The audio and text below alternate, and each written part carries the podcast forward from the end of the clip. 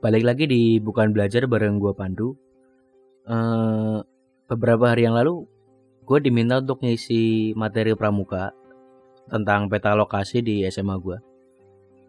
Uh, gue itu udah dari kecil ikut pramuka karena emang kurikulum sekolah wajib selama sekolah itu mampu mengadakan. Dan dari dulu gue nggak pernah absen ikut lomba-lomba pramuka yang sekolah gue berpartisipasi di dalamnya sampai gue SMA. Nah sayangnya SMA gue itu baru merintis atau mulai membangun atau ya baru mulai serius di pramuka. Jadi pengalaman pramuka gue pas SMA nggak sebanyak waktu SMP bahkan sama SD itu jauh gitu. Uh, kemarin gue ngisi materi tentang peta lokasi, peta lapangan dan sebagainya.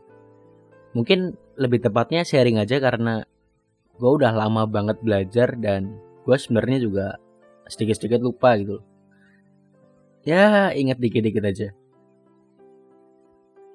Kemarin gue share apa yang udah pernah gue pelajarin dan implementasinya di hidup gue itu seperti apa. Mungkin yang gue sampaikan kemarin di Pramuka itu nggak jauh beda sama apa yang gue buat tentang lifelong learner kemarin bahwa kita itu bisa belajar dari mana dan kapan pun itu.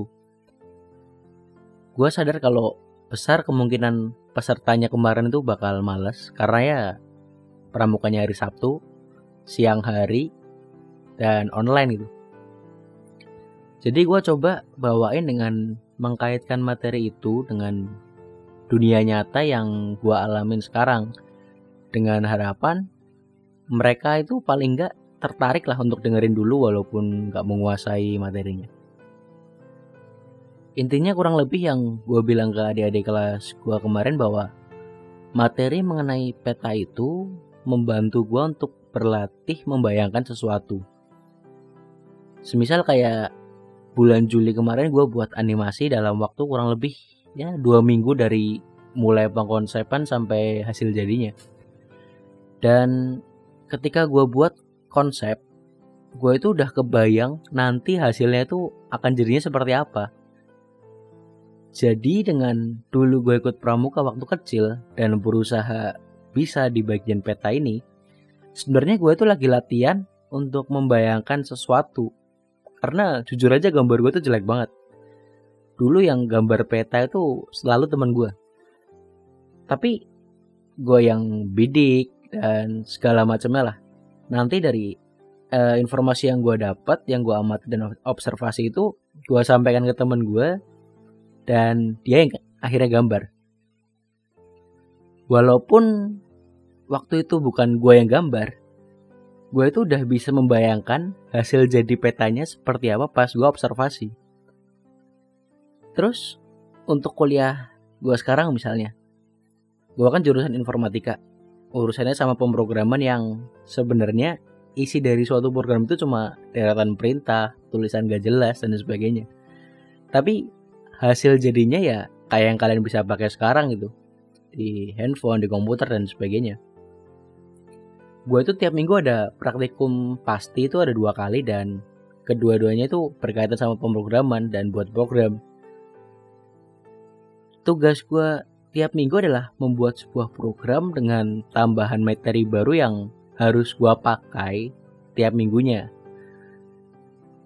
Jadi misal sekarang belajar apa array, minggu depan belajar apa, apalagi record. Gue harus pakai yang minggu lalu dan ditambah materi minggu ini untuk buat programnya itu.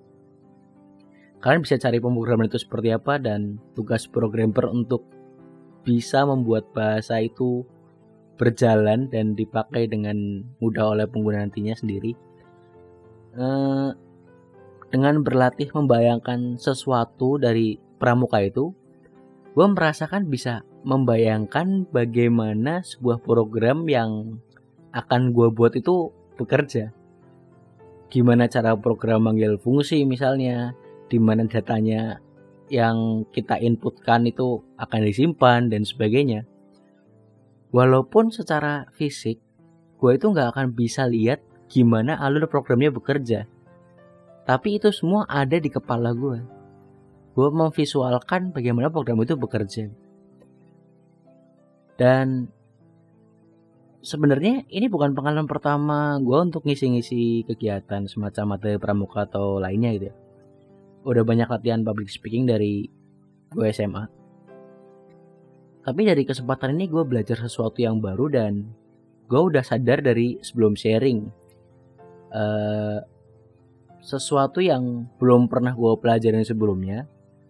Tapi tetap gue coba uh, hitung-hitung juga sebagai latihan gue gue menyadari bahwa menguasai sebuah materi dan mengajari orang lain untuk memahami materi yang kita sudah bisa itu adalah dua hal yang berbeda.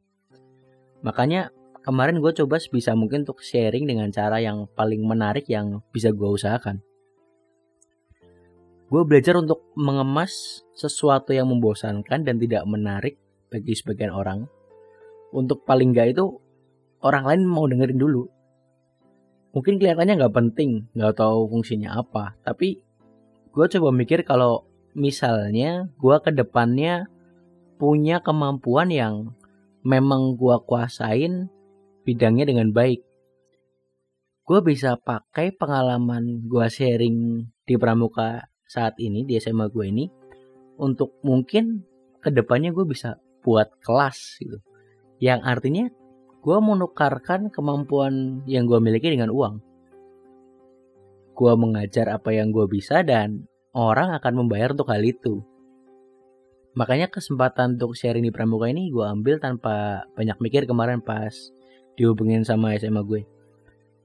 Gue berusaha untuk membuka keran baru untuk diri gue yang bisa gue pakai di masa depan untuk menambah penghasilan gue sendiri.